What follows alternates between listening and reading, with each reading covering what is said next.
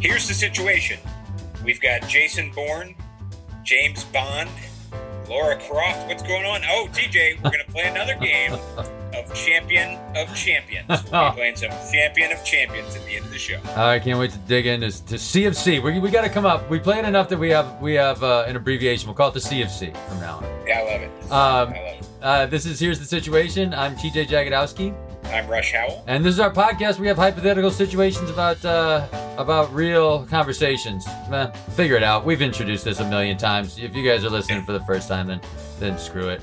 Um, and Rush, we have guests today. I know. I'm super excited. Uh, we have a couple uh, a couple of guests uh, on today. Uh, we've got my great friend from college, uh, Tommy, who's with us. Um, Tommy uh, as, uh, went to Princeton with me, and I think we did basically uh, all of the same things at Princeton. He did them all a little bit better than I did, but we were in the same fraternity, the same improv group. We were in the same plays together. Ultimately, he was in my uh, thesis play. I tried to get him to move out to uh, to Chicago to do uh, to do uh, improv. He's, he said no. He, he went to L.A. Uh, to act instead. Then he tried to get me to come to L.A. I went to uh, Virginia to be a lawyer instead. But uh, we've been great friends for a long time. Tommy is now a uh, uh, very successful actor in Los Angeles, known for many things. Maybe maybe most for his lead performance on Casual on Hulu, and I'm equally excited to have Helen with us. Who Helen uh, went to uh, a, a different school, not quite Princeton, a little bit better school in Harvard, but uh, we have to pretend that um, you know we're on the same level. Uh, Helen uh, is a uh, producer in Los Angeles uh, and has become a very good uh, friend of mine as well. I play these guys in online games quite a bit, so I love them for uh, humoring me in, in that regard. Uh, I went to the uh, to the to the Yale of Central New York, Syracuse University. Rush. That's right. A lot of people say that. Yeah. It's the New Haven of Syracuse. so we've got it all covered. We've got it all covered on this one. Um, but anyway, they know the deal. They've they've listened to a few of the, uh, the shows uh, uh, before. You know, as many as anyone can take, like two. Um, so, that's uh, more. That's so more than we kick us off? recommend. The more. That's at least one more than we recommend to people. Well, we've overdosed. Yeah. well, that's like. I, I, I got to four and had to lie down. Yeah, it doesn't. It never leaves your system either. So those those will not be purged from Yeah, from your It's like bloodstream. gum. it's like seven years of, Yeah. uh, of, of wasted brain space to listen to each one of these. Well, if you guys are ready, then we'll probably we're we're gonna chuck you right into the fire if, if you're if you're all set. We're as ready as we're we're gonna be. so All let's right. Then here's the situation. Um, you guys sit on the cutting edge of a new form of linguistics. We're in the Romance language, they uh, oh, Rush, did we say what the the theme was? Oh my God, we did not. We should have. But we Shit, dude, this was gonna make even less sense than it was gonna make after I introduce it. Yeah. So I'll, I'll give you this. So we we always have a theme. This week it's called substance over born.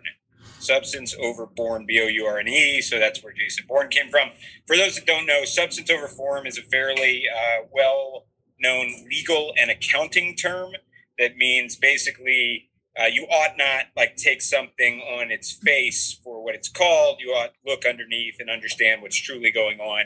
So, for instance, um, in accounting, you know, you can't just call something a lease and it's a lease if it's really not a lease in in the law. Um, you know, common law marriage might be a good example where you say, hey, you know, you haven't called it a marriage, but you've lived together for seven years and you've done all the things that we kind of associate legally with marriage, and so we're going to give you the same rights that you would have uh, if, if you had a uh, if you had a marriage. So substance over form, pretty well uh, known doctrine, and uh, so I'm, I'm basically uh, making excuses for why my pun was pretty mediocre. well, this first situation is born of the word substance. So, um, so as I said, you guys sit on the on the cutting edge of of new linguistic theory, and whereas in the Romance languages, um, Spanish and French and so forth, they will assign gender to to noun. You know, so the sky may be feminine, or the the ocean might be might be male. You guys have decided to assign states of matter. So I am going to give you an abstract noun and you will tell me whether you think it is a solid, a liquid or a gas? And if you want to give me a sentence as to why you think any of these abstract nouns are like that, just, you know, it feels like solid to me. So blah, blah, blah, blah, blah. And if you guys come up, Helen and Tommy, if you come up with two different ones, let's say Helen, you think it's a liquid and Tommy, you think it's a gas, Mr. Howell will make the final decision as to what state of matter it, it holds. Cool? I like it. Love it. All right. Remember the team you play for, Rush. So these are these are all going to be S. These these will all start with the letter with the letter S. So first and foremost, um, Tommy and Helen, street smarts. Street smarts. Is it a solid, a liquid, or a gas? Yes. You know, I was going to say gas too, and it might be those S's. There's a there's an ephemeral quality to an S. Um, I, I like I like coming out of this in in agreement that that street smarts is a gas to to begin with. Uh, probably the last one I would have picked. I could see like a bad superhero movie where like the guy gets trapped in a room and then like a gas comes in and all of a sudden he's like he becomes a real street smart teacher. this oh so a friend of ours um a friend of ours susie salvi texted my wife the uh, the other day said she overheard her boys talking. Her boys i'm not sure how old oscar is uh, but augie is a fan augie's a fan of the show. But um, they were setting the table they were pretending they were butlers and oscar said to his older brother augie i think oscar might be like eight we're butlers because we got bit by a radioactive butler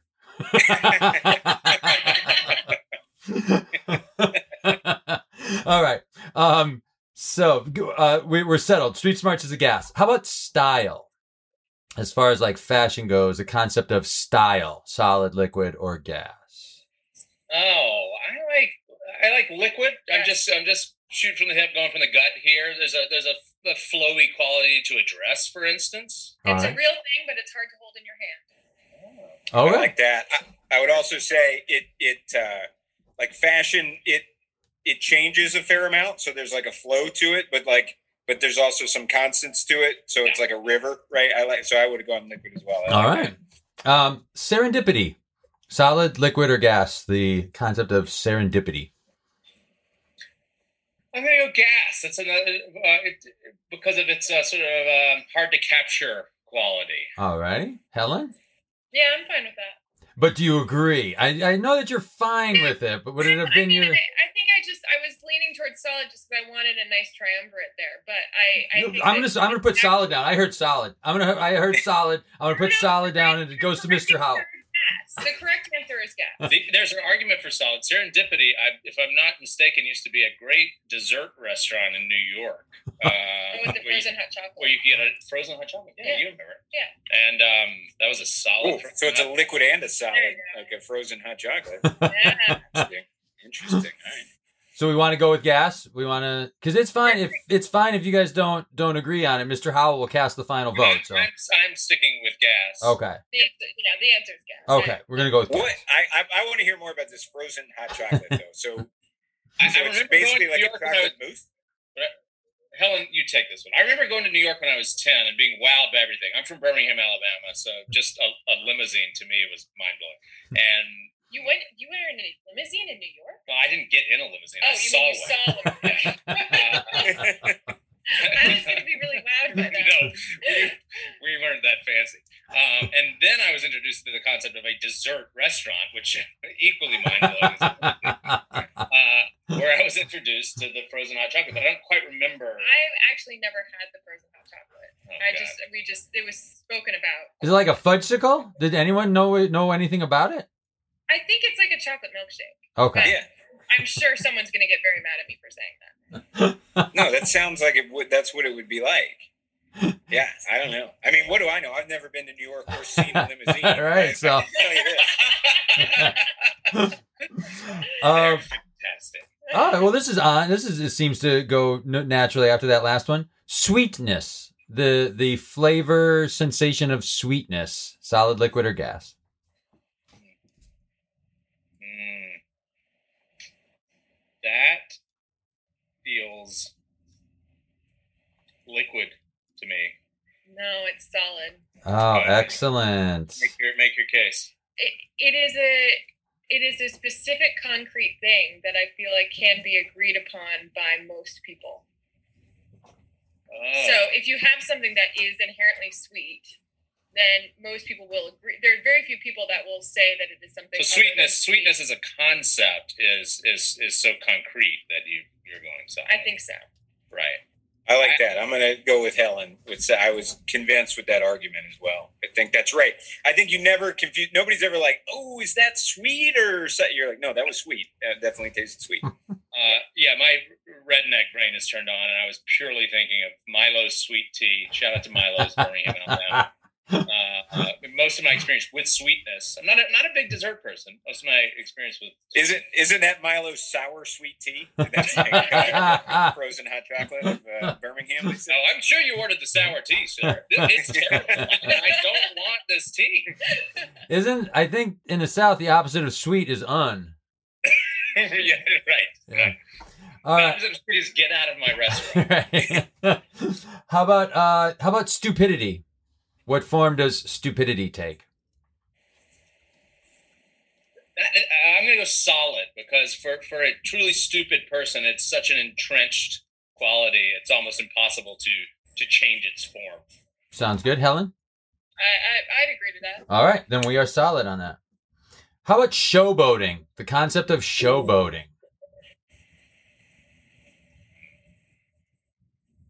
It's someone who does a lot of this. So I'm struggling. um, I think gas.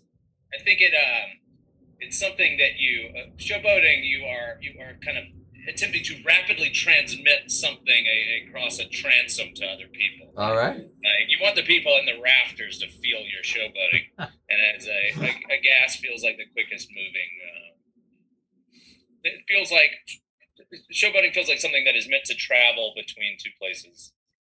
Got, gotta say, I, I had a different one, and now I'm and now I'm already convinced. But maybe Helen can get me off of that. No, no, I feel the exact same way. I was going to go liquid, and now I'm completely convinced by this gas argument. Great. I was going to go liquid too because I thought like showboating is a thing that like it, it can be it can either be it's on a it's on a spectrum where sometimes it's okay and sometimes it's not and that felt like in between two forms the same way that a liquid kind of could be to me but then I was like no this is a much better argument about the like I don't what, what's the word extropy of, of, of the uh, of, of the gas you know moving more quickly that's not a word or it is a word but it's the wrong word but anyway I showboated my way to a win. right. You did. Well. Now, this is not to be confused with the showboat upon which Rush and I worked in college. Oh. Uh, Lake Carnegie showboat. Um, we did a, a dinner routine, uh, not well received. Yeah that was that was a solid F. did you really on a showboat? No. Oh, darn. But I Oh, I did too. But I've always sort of thought it would be cool as a young performer with, with not a care in the world to work on a on a boat. Uh, There was ten percent of me that thought, "Did I do a show with Tommy on a show with college?" Like, I, there was a chance we could have done it. We just don't remember. How it's also true. how about the the idea of static? Whoa, Tough one. oh, that's tough. Yeah. I could I could see this one ranging across different It's almost like a fourth. It's almost like a fourth Yeah, this was just plasma. This one's plasma. Yeah, it's almost like static. Static is a substance, Yeah. or a form. Um, if if I have to answer with um, among the three, I have to go gas just because of its unseeable quality. All Not right. a weak answer. I don't have a better answer though. I, it, it does feel like a fourth thing somehow.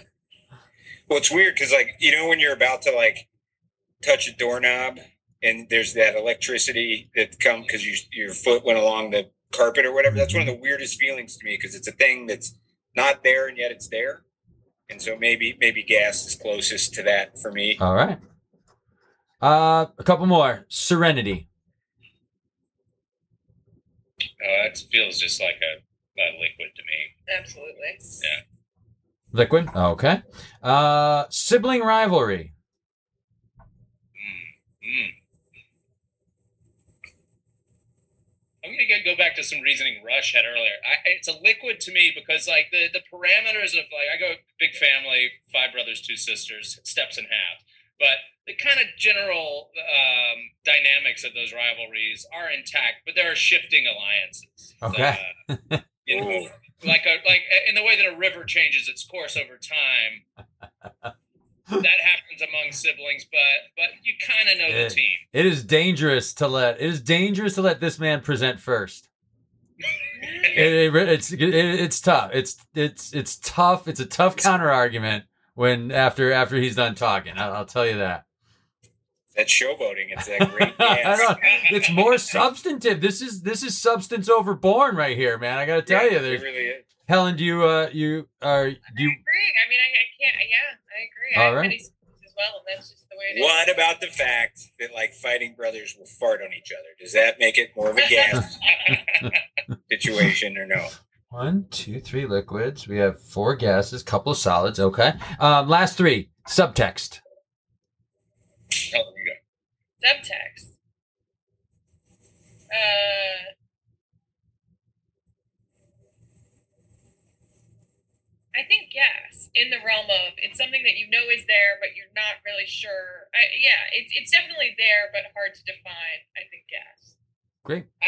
I, I think she's right. I'd, I'd offer up solid uh, because, you know, you think of it in terms of of, of acting. The words on the page uh, um, can almost be anything, but the, the subtext is that kind of solid that runs the, the, the, the sort of foundational piece of a of a scene. Um, that if you're if you're doing what the writer intended, maybe uh, maybe that's unchangeable.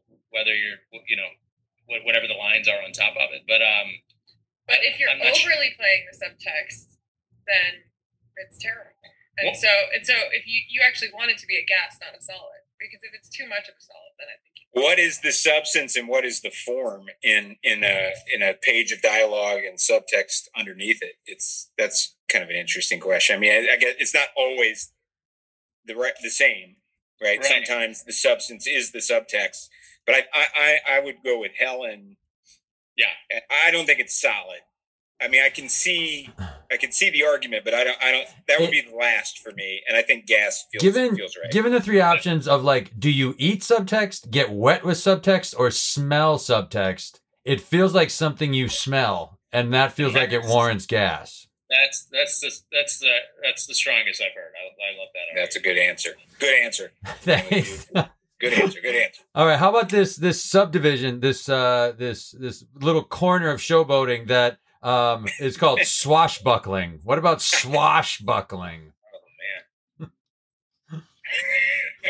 that is that is a really niche art in the Oh. world.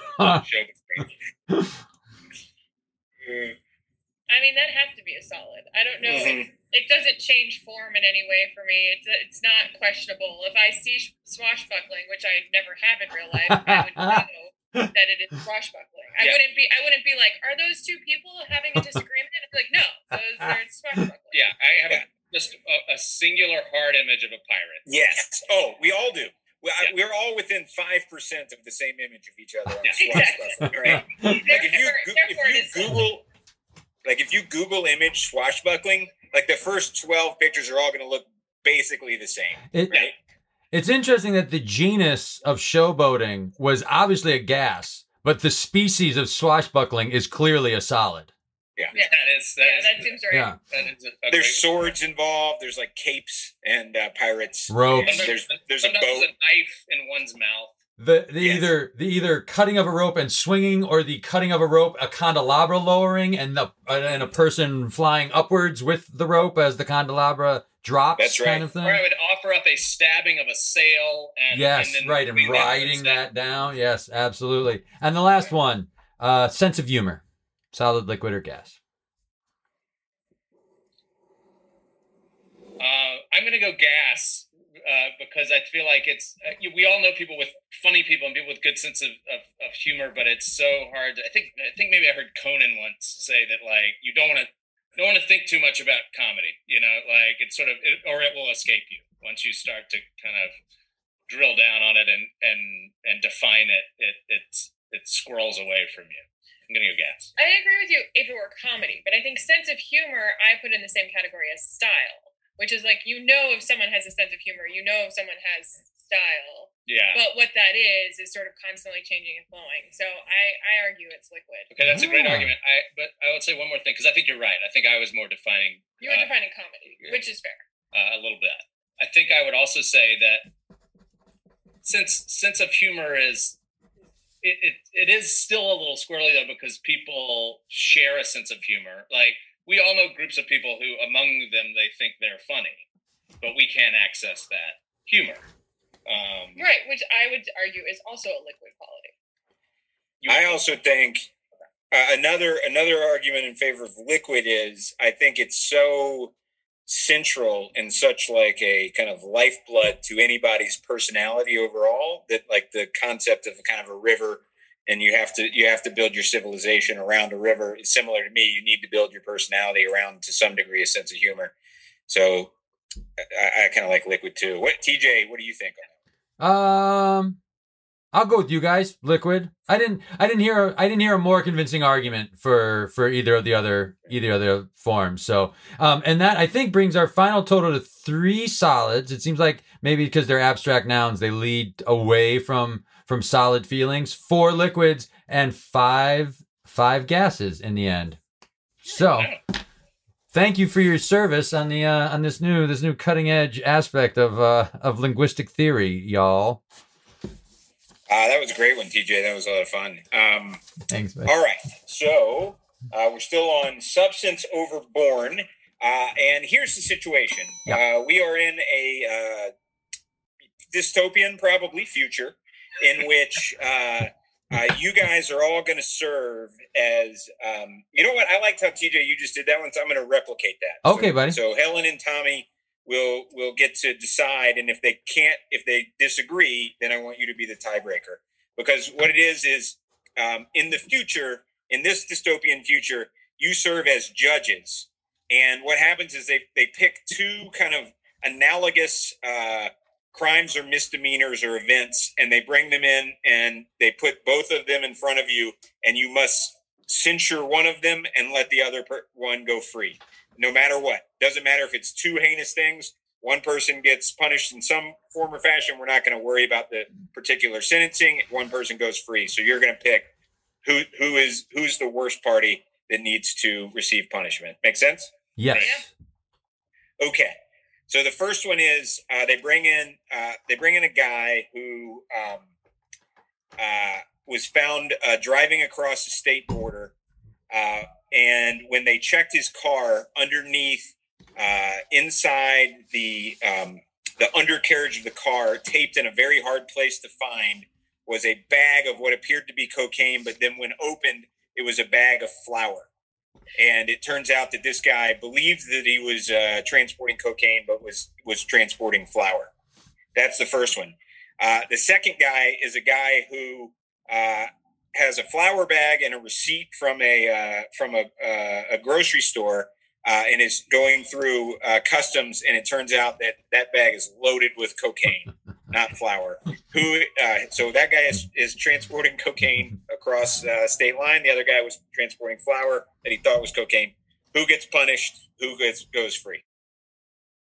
but we don't have to apply sort of standards of American jurisprudence to this. No, this is up to you. In America, the guy who uh, Right. who- the flower guy is the, Um, the, the innocent flower guys. is Uh, toast. American American jurisprudence is what got us to this dystopian future, for God's sake. exactly. That's the real point. yes. Um, I definitely punished the guy with the flower with the flower taped underneath his car. I mean, it's it sucks because he's an idiot, but he definitely. I mean, just in, intent and and also he's an idiot. So you know that's his, that's his problem. I'm, I'm purely looking at in, in no, I'm not. I'm looking at two things. I'm looking. I, I agree with Helen. Looking at intent. He was intent to sort of move uh, move drugs across state lines, and also, um, yeah, dum dum. He can he can go to jail. He's not doing anybody any any good. So you guys there have selected substance over form, uh, and, and in in the U.S., there's it, like I believe the the uh, transmitting of uh, drugs over state line is, is what we would call a strict liability crime. So it doesn't matter your intent. Have Just straight up. Rush, have they selected substance over form or form over substance? Because the guy with the actual legal substance is going to go free. Uh, right, but I, I think I, to me, well, to me, the the substance would be the intent. So it would be um, the t- the technical law is if you have cocaine, you uh, you're in possession and you go to jail. So that's the the written statute. But here they said this guy didn't mean to have it. It's clear that he didn't mean to have it. This person meant to have it and he didn't. We're going to punish that guy. And, and in our the silver lining in this dystopia is that we have a new machine that can read one's intent. well, you, you get to ask them questions. The, you, know, you get to put them on the stand, and you, you're you're convinced. The other silver lining is whoever eats this cake is going to wear it off really easily if that person ends up getting that home and baking with it. That is right for sure. Uh, okay, um, two more people come in. Uh, the first one was 50 minutes late to uh, uh, to your house, uh, to, to somebody else's house. Sorry, they were they were 50 minutes late to go driving to a concert, uh, oh. which caused everybody to miss um, the first uh, like 30 minutes of the concert. The second person that comes in was in that same group and loudly using swear words berated the late person for the first 10 minutes of the drive. So 50 minute late person somebody who loudly berated uh, in front of the rest, making it a little bit uncomfortable in the car for 10 minutes. Who uh, Who's in trouble there and who's not? Uh, late late person's got to go. I, I hate a late person. I just I, I would be the one berating. That's that is true. That is true. So this makes it complicated for me. But obviously, I choose the late person because I love I, I, can, I can see the argument for another one, but that is that's a you just cut to the quick. That's a, that's a bad pet peeve. Uh, what if the person? What if it was a fifty-minute, an equally long berating of the late person? Does that change it, or it's still like, nope, you shouldn't have been late? Is the, is the berating over um, by the time we get to the concert, or does it interrupt the concert in any if, if it was further interruption of the concert, if I no no further interruption, it's a fifty minute drive. Let's say he's fifty minutes late, and then this other person just went hard for fifty straight minutes about like how in, insensitive it was that the person was late. You know, wouldn't let it go, passive aggressive, all that stuff. I'm not even sure I can put a negative value on, on the berating. I might actually, it might have positive utility. There's a concert or two where I wouldn't mind missing the opener. So this actually would not be too who knows if he just didn't do you a favor at this one, you know? Yeah.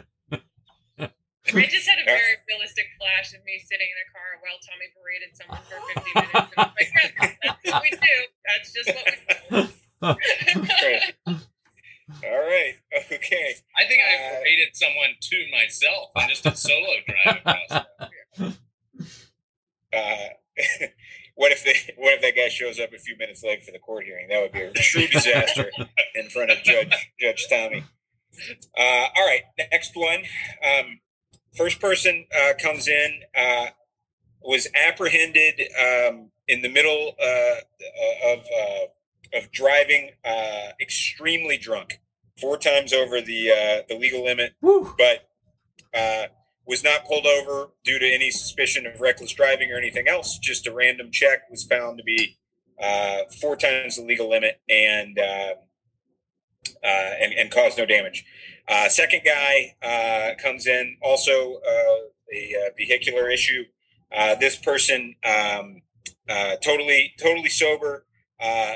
missed a, a, a, by all accounts, relatively difficult to see yield sign and uh, plowed into uh, another car, uh, uh, wrecking, totaling both cars, and injuring the person that was that was driving the car where they missed the yield sign. Which of those people gets punished, and which one do you have to let go with no punishment? The drunk person. I, punish the drunk person because I, if you, I, this is this, you have to understand this is how my brain works. Is that I assume that the person who got in the crash feels so horrible about it, and this says more about me than anybody else. Is that they feel so horrible about injuring another person that is their punishment.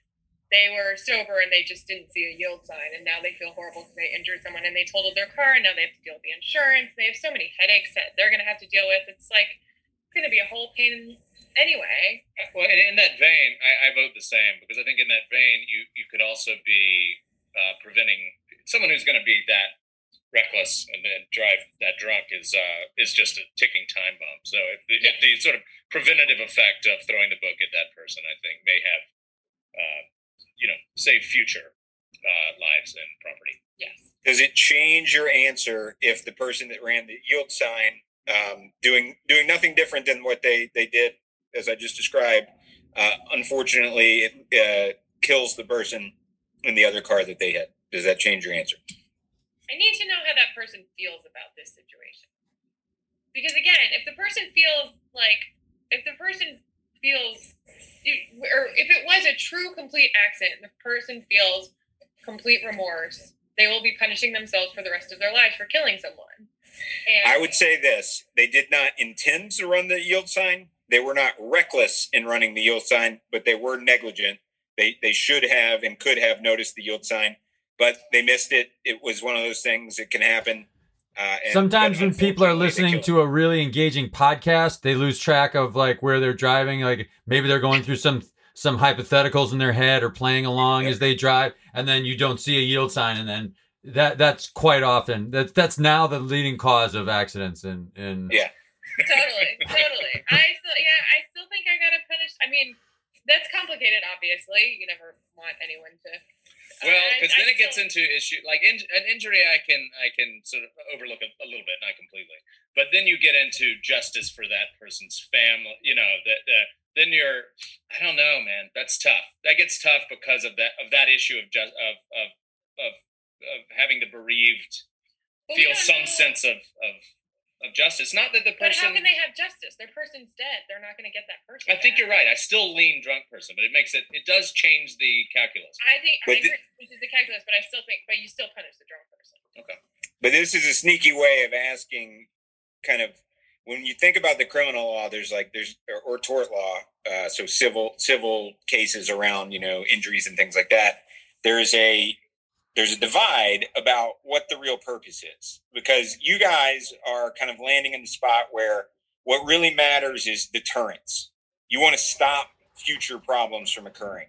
So the better the person who was reckless, who was out of control, who intended to get drunk and drove uh, totally recklessly, that person you're saying they're more dangerous going forward. And so, like from a deterrence perspective, society is going to be better better served by them being taken off the road.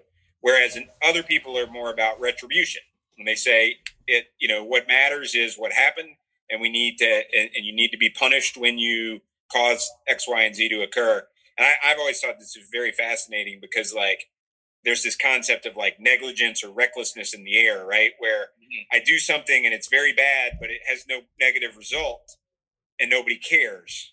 But then I do something that it wasn't bad at all, and it has it has a bad result, and everybody everybody gets upset. And you know, is that right? Or, or because it's very hard to punish the like negligence or recklessness in the air person who's just doing something with no results, because the results are what allow us to uh, uh, to see it. I mean, think about like a football game, right? Like when somebody puts an ugly hit on somebody, if the person gets injured, it's always more likely that a flag's going to get thrown. You know, we always say, "Ah, we care about the end result," but but really, should we, or should we be more concerned about stopping the bad behavior? But in this situation, you have if both if if you if you punish the drunk person, both people have consequences to their actions. Otherwise, you have one person who has all the consequences and one person who has no consequences, right? You mean because of the punishment of, of the other guy's conscience? Ye- well, I, I mean, maybe even if he doesn't have a conscience, he's still dealing with a total car and someone who's Right. died and all of these other things. So that that's the only way to fairly actually have any sort of like both have consequences to their actions. Yeah, that's interesting. I think it is fascinating. I, I lean. I, I think I, I. Don't know. I'd probably change this uh, position in, in a different situation. I lean deterrence in, in this in this one. All right. Um, last quick one here. Uh, these are not based on, on real life people, or maybe they are. Uh, but uh, you- uh, what, the two people come in. One- One uh, is carrying like a set of golf clubs, weirdly, and uh, this person cheated on their wife uh, hundreds of times with all sorts of like uh, uh, prostitutes and like uh, Perkins waitresses and things like that. And then the other person they roll in uh, uh, cheated. Um, and he's he rides in on a bike and he cheated by doping in a sport uh, where almost everybody else uh, dopes as well uh, but he violated the uh, the rules of the sport uh, which of those two uh, folks do you think needs needs some punishment and which person can be uh, can be let out of there Oh, can you imagine if if people like this existed? Your, Yeah. your wild imagination has set up a real conundrum. Oh man.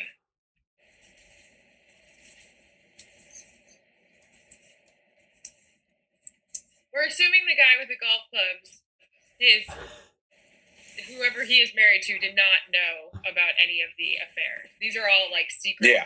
I I think that's pretty safe to say, given that she smashed his windshield in with a golf club. And uh, Oh, cool, cool, cool, cool. Yeah.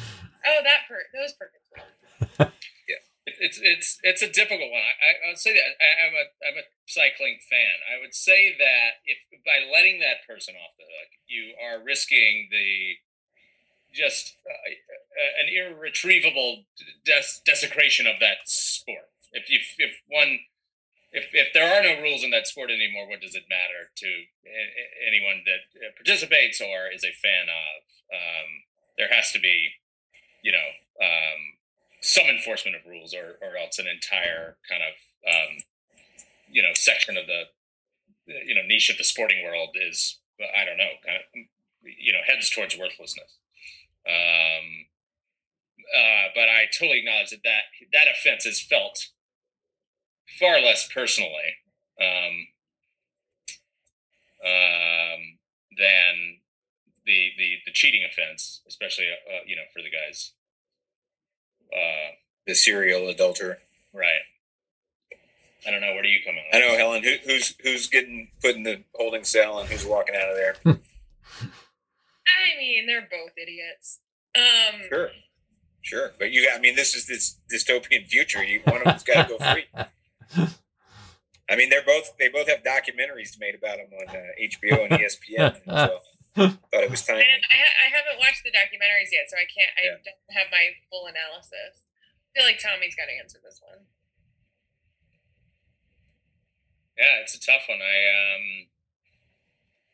um, I, I think I, I mean I stick with my original thing. I think I think very very close here. I think cyclists got to go. Well, it's hard to separate. I- I don't think he's. it's- I- I Lance mean- Armstrong. I uh, I let I let cyclists go, and uh, no no no he goes to the holding cell.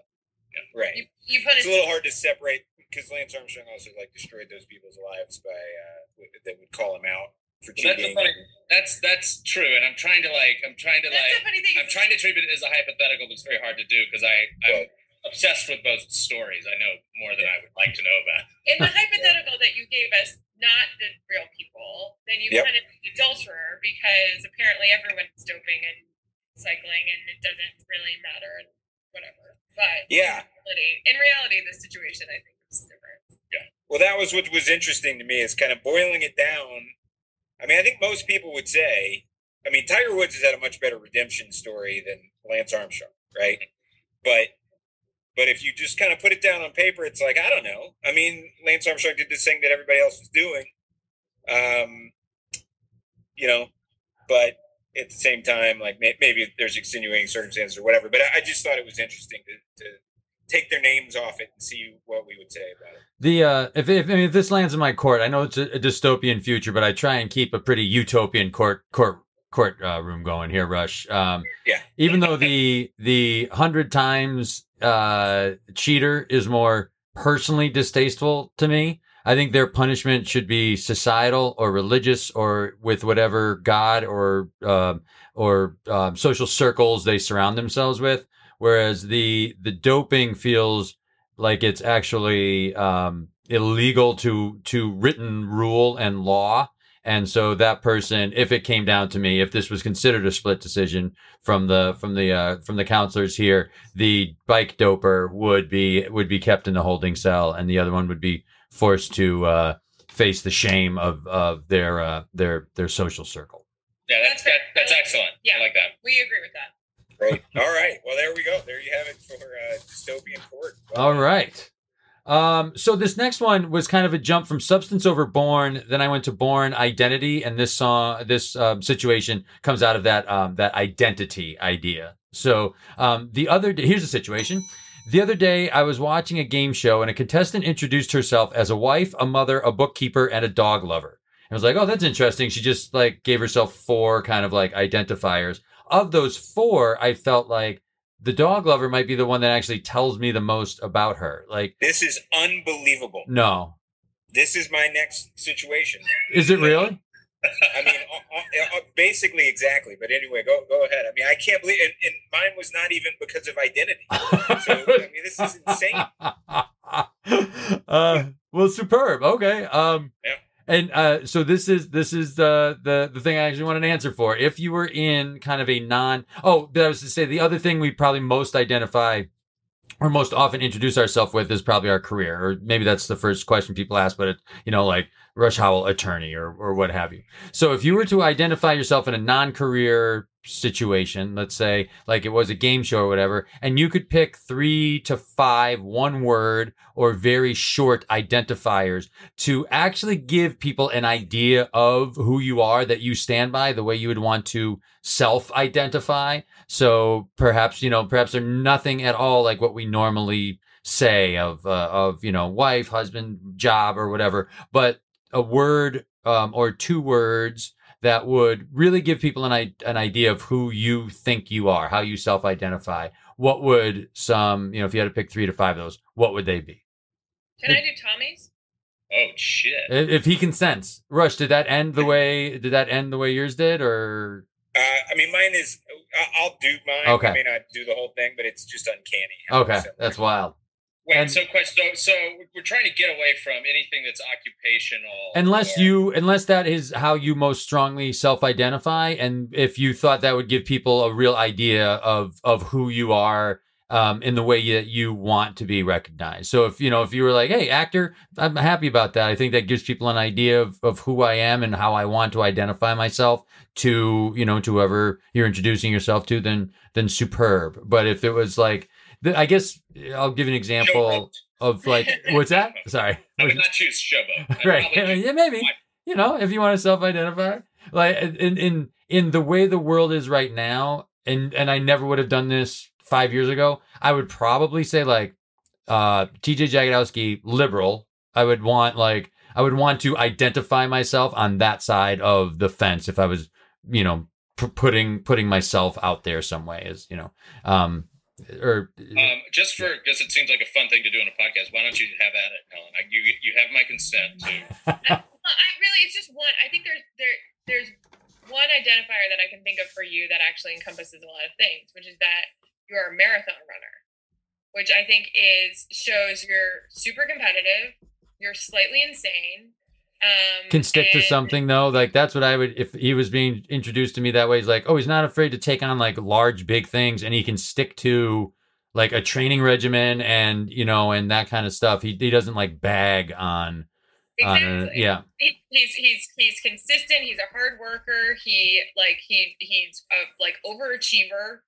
You know, there's like there are all of these things that are I think go into that idea that are very much Tommy. I- so I that's a that's a that to me is like a, a pretty that feels like a really juicy like pregnant modifier uh, identifier that feels like that gets a lot done Yeah, that's Yeah. very kind. Thank Yeah. you uh, for saying that. I had at my internal list. I had runner. Yeah, because it it's it sort of defines how you sort of a- approach things. I think. mm-hmm. Um, I know Rush, Rush and I have that in common as well. Both high school track guys. Uh, both briefly on the Princeton team. I I actually never attended practice, but I had a locker. And uh, that's all you really want right you all, all you really want the the perks of I don't know, TJ, if I told you this. So I was uh, like a month into running at Princeton, and the coach, coach, like comes in and he was like, "All right, got new shoes for everybody," and uh, like me and two other guys didn't get shoes, and I was like, "Hey, I didn't get my shoes," and he's like, "I don't think you're gonna make it." he said, "He's like, you need to prove that you uh, you want to be here for me to get you the shoes." I mean, did he have to go shopping for them? Did did that save him any time to not bring you shoes or like? No, and I don't think it was a money thing. I think it was like a motivational tactic that backfired. I would like some shoes. if you're not giving me shoes, like you're you're you know you don't believe in me. I, I think he wanted to like get me uh, uh, more focused. I don't know. I, the way I found out I had a locker is because Scott Dinbo, um, my last name is Dewey. And when I met Scott Dinbo, he said, wait, Tommy Dewey? And I said, yeah. And he was like, you have a locker in the track locker room. And I was like, oh yeah, it's just it's not gonna work out. Did you somehow? Were you aware of the fact that you had made the team? Were you? You were. I was. I broke my foot trying to like get ready to like because I was not. I mean, I wasn't like it was going to be a struggle, you know, to run competitively at the college level, and I just tried to do too much behind. Gotcha. Screwed up my foot. Got into a um, comedy group um, thanks to Rush here, and um, you know, started drinking beer, and that was the end of that. Yeah. That's like baby shoes never worn, like uh, Right. track locker never used. the saddest, saddest story of a collegiate runner. Um, I, I well, I'll give one for Helen. It's not. It's not. Um, it's not as good, but it's not. It doesn't mean it's any less complimentary. Is uh, his thinker? Uh, I think. Um, in I'll just leave it at that. It's thinker. She's she's a very and and that expands to thoughtfulness around friendships, but also she's uh, very smart, very very good at her job. So it reaches into the into that world too. Um, this I don't mean this pejoratively. You hate to be wrong. That's true. I do hate to be wrong. Um, that's not pejorative. That's just correct. Yeah, but the problem is, I, I'm. Uh, uh, the problem is, I can't describe. I couldn't describe. Like that's not a. That's what, that's why yeah, I'm that's yeah. why I'm doing. it. If you were like no, I'm a thinker, Well- then you'd Yeah. be like Then fuck you. Somebody Is- should put it in your face. Is Yeah. there something you would want to be known as, whether whether you thought it was really like positive or not? That that that that could still be up to people's perception, but like you would want to be known as, you know, like I am a, you know, what what whatever the answer to that is. Yeah, I mean, I hate, I, I hate to be this. Uh, I hate to fall back on this, but I, I think I would like to be known as good at my job. So, and my, I'm a producer, and I produce movies and TV, and and I would like to be thought of as someone who is good at that. Partially because I think the job is a little bit nebulous and does involve a lot of different things. Mhm. Um, but uh, it's complicated because, well, sorry, what were you going to say? No, no, no. I was just gonna say it's an interesting question, right? Because it's like it. How can it? Can you pick a word that you, in c- casual conversation, when you introduce yourself, uh, you you can define yourself as, and it doesn't backfire on you as pretentious, right? Right. Like so, so the the it's different when you're describing your Maybe pretentious. like if, if I said I'm a runner, that's one thing, and it's fine. It may say something about it, and that would be palatable for you. If I said I'm a marathon runner, you might be like, "All right, douchebag, uh, you can you can leave." No, but that is just like a fact. Like you run marathons. I don't. I like. It's an. It's, It's like, better to have other people say it though, and that's true for almost That's anything, true. right? For almost That's true. That's true. That's true. Yeah. Um, In, in fact, TJ, I'll, I'll just segue. Just to, we won't do mine, but I'll tell you what mine was going to be. So I, I, I was going to say, you know, here's a situation. Um, y- you are uh, you're you're part of a task force that's trying to figure out form substance over form with with people, and one of the exercises is this. They give you uh, eight ways that people introduce other people. One is as a family member. One is as a friend. One is as a person with a personality trait like good guy or you know something like that. One is a hobby, like oh he's a big baseball fan or Mhm. uh, she's a great uh, swimmer. Uh, another one is religion. Another one is political affiliation. Another one is physical trait. Another one is occupation. And I was going to have you, assuming one person was all eight of those things, I was going to have you list them in order of of which you would be most likely to say about them first. Gotcha. And then I was going to say, okay, but which one is truly reveals the most about somebody's substance? So I'll just I'll just cut to the chase and say, of those different things, you know, which one do you really feel like if you're introducing somebody else is the best way to get across some of their substance? Because I always think it's funny when people are like husband, father, and I'm like, there's eight, you know, gajillion Yeah. husbands and fathers. That doesn't mean anything. It means one day you got married. Right. You know, like one day you did that. that that's that's all you're telling me is that one day you did this one thing. That's all it I describes. Might be very bad at those two things. I, I understand that it's like that's the most important thing to that person. So they want to self identify that way. But if you're trying to get to the substance of somebody, and I was like, friend, that's not very helpful. You know, religion, political affiliation, maybe a little bit more, but not not so much so. And I, I kind of wonder whether occupation I, I thought like a personality trait might be number one. Yeah. Um, I think that'd be the most consistent. I think for certain people, if if if like for a, a certain kind of I don't know evangelical person that spends half their week at the church and the you know um, and that just totally governs their life, it would be a very helpful descriptor. But it Yep, it would be inconsistent among people. Whereas a trait, you know, we get back to solids, liquids, and gases, like a trait that is you know um, hardwired for someone and that they present often. Would I, I kind of agree with you? I think But I think it's hard. I think we, we've sort of like there is a sort of polite society way in which it's hard to think of a trait that would be so dynamic in someone as a complimentary thing.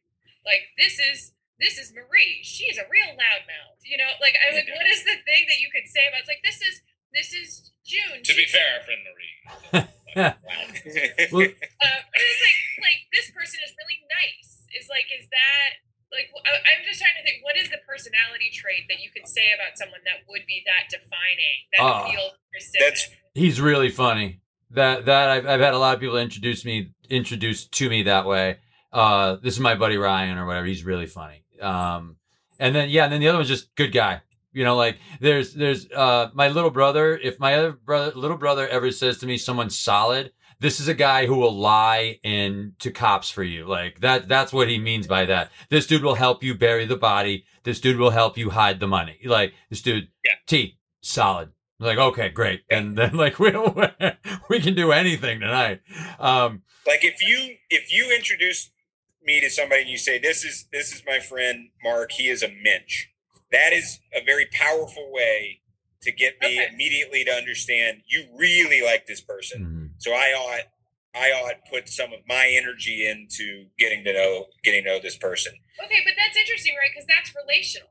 You're both talking about how the person that you care about feels about that person, not the specific personality type of that person. Mhm. It's just like this is a really this is someone who I hold in super in the highest of esteem, and so therefore it automatically translates in that way, which I think is a totally valid and important way to introduce someone. But it is just interesting because it's hard. It's not. It's not quite dog lover. Is You know. I Uh, that's a great Yeah. point. A- and I think like so if I had answered that one that TJ had earlier, and I don't think people would describe me this way, but I kind of see it as a way that would uh, elucid uh, whatever uh, shine a light on uh, multiple aspects of my personality would be like ringmaster.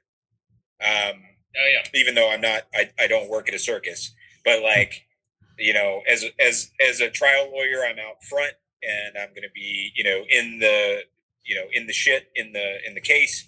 Uh, I like to host uh, events. I like to be. I'm, I think of myself as a leader, uh, but it, but hopefully kind of in a fun way. Um, and so that would be a way, you know, to kind of describe. So I, I, do think like those sort of personality traits, or I do think I like to TJ's original point, like dog lover. I mean, dog lover is still fairly generic, but I think like the you could definitely find things like that that that are a hobby or like if you tell me this is so and so, he's a gamer.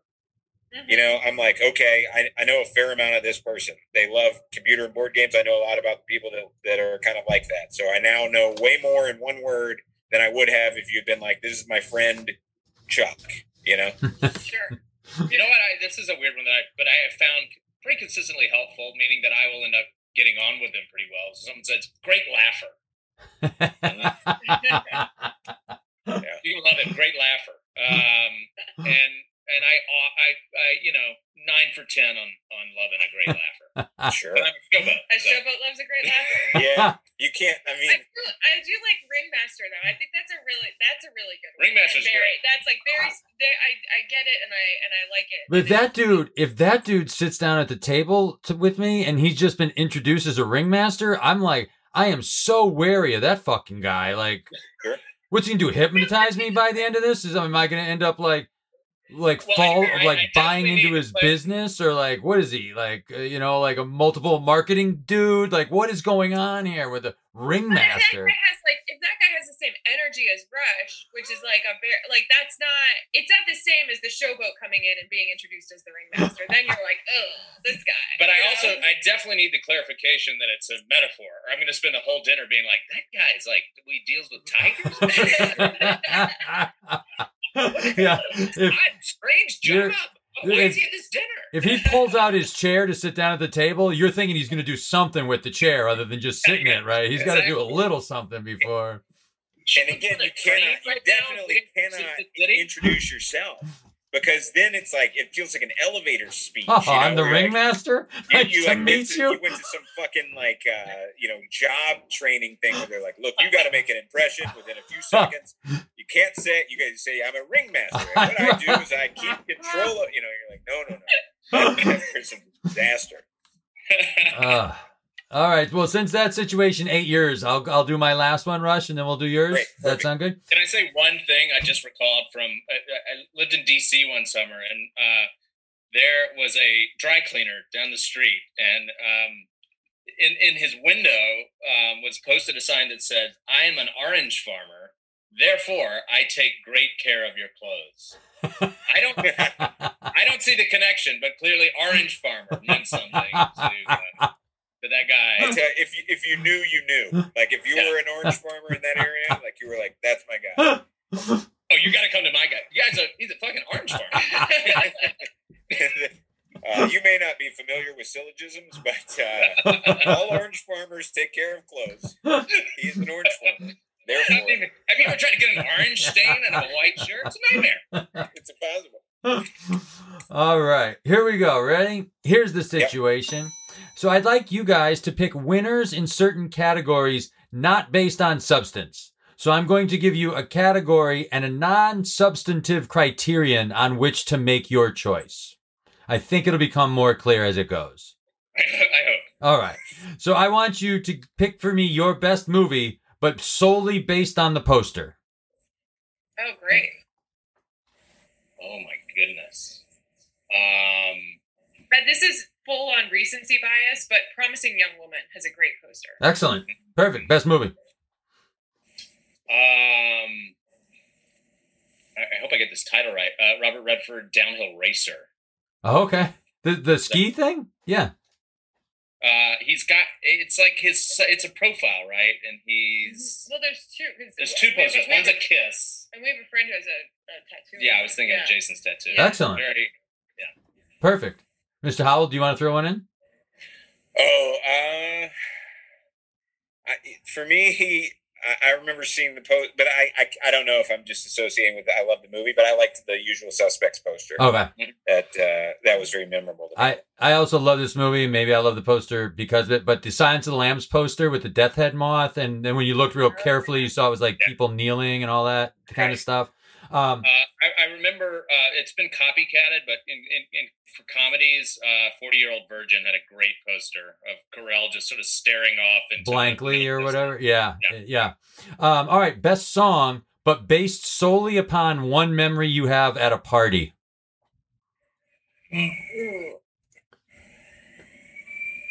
song. Yeah. Yeah. Ooh, that's.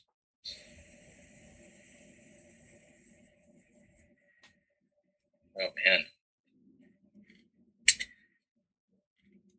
I I'm gonna say one just for. Um, oh God damn it! The name of the song is is uh, gonna escape me for a minute, but I I do this game at almost every wedding where I make everybody at my table uh, pick three songs that they're gonna hear that night. Uh-huh. and uh, and you know you draft, and we played around where uh, Sam Richardson hit like three of the first eight. so like you win, you win if you get all three, but but it's whoever gets whoever gets if more than one person gets all three, then whoever gets played last, not first. So you're always you're always still in the game, you know, as it goes on. But I've never seen anybody hit like three quickly. Sam three of the first eight. So it was um uh it, I I I, I God damn oh it was September okay. the song Yep. and when it came on we went bananas and the rest of the place was like what is why do you guys care that much about September well, that that's a good memory. But you, you, September's the song. anytime Earth, Wind, and Fire gets on, uh, you, you can go nuts with without any problem. You know. Yeah, I think, and it solely based on the context in which I heard it. Right? It Yep. was, uh, it was it was the year that um, Umbrella, Rihanna's Umbrella. Uh huh. Um, this is all very corny, and I'm a little embarrassed to say, but it was the first. It was my kind of the, the my high school buddy's first bachelor party uh, and and first time for that group of Alabamans to go to Vegas together. Oh, so great. Everything was times of Oh, gazillion. Like Ella. 25 guys showed up, you know. Uh, Ella, Ella, A, A. yeah, and Eh. jumping, you know, just sort of jumping up and down to that. um, just based on the company and the fun. That that song is is not my favorite. Perfect. Helen, do you want one, or do you want me to keep on keep on moving on? Keep on moving on. I'm All gonna right. be thinking about this all night. Uh, the very because I would do like a "Don't Stop Believing" or "Jump Around" or something. But that that's I know TJ hates "Don't Stop Believing," but I've had a hundred great memories. I was trying to pick one where I just had one specific really fun memory. all right. Now it's your best, the very best food, solely based on color. Oh,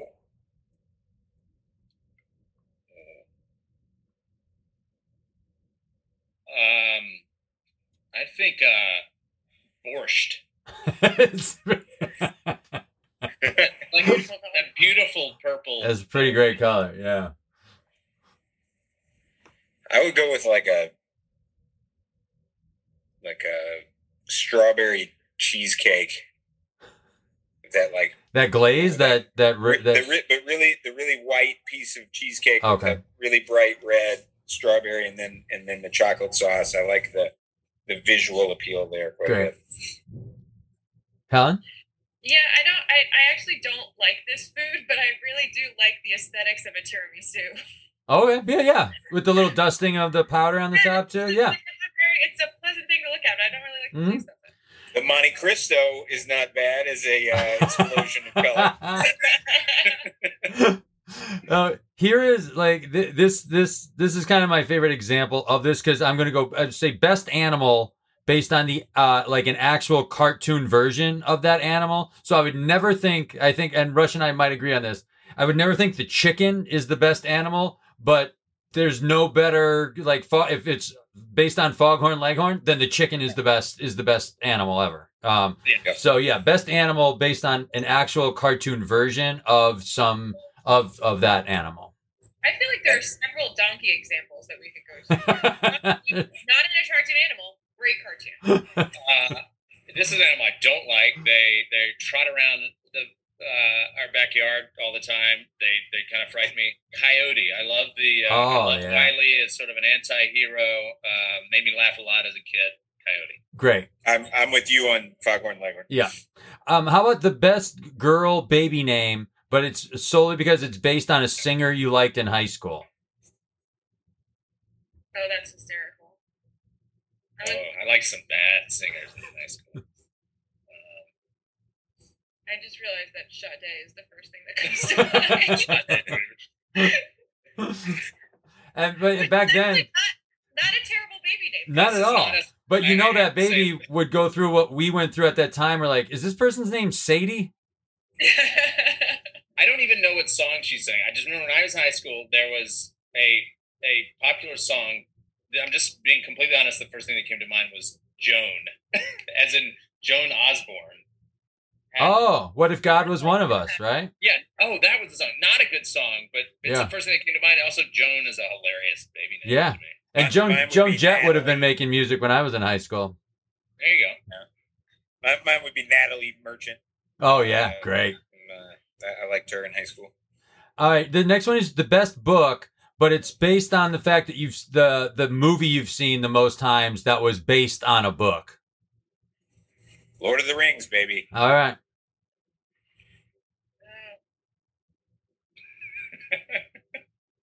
Unless unless there was a book of Beverly Hills Cop. was, I was gonna say, saw that the Does this count? Does this count the novelizations of movies that I, that I read by the hundreds? I will say, um, this is this is an embarrassing admission, but just because you had me thinking about high school, I'm worried that it's Great Expectations, the Ethan Hawke one and Paltrow. Yeah. still a pretty that's still a pretty high high literature pick for for what, you know, most people's would be. I guess. Oh my god! Yeah, I'm I, I'm I'm freezing up on this. I can move on if you want. If you don't want to. Yeah, move on. I'll think. I'll think on. Okay. This is your second best food, but it's based solely on the fact that it sounds the most like your actual name.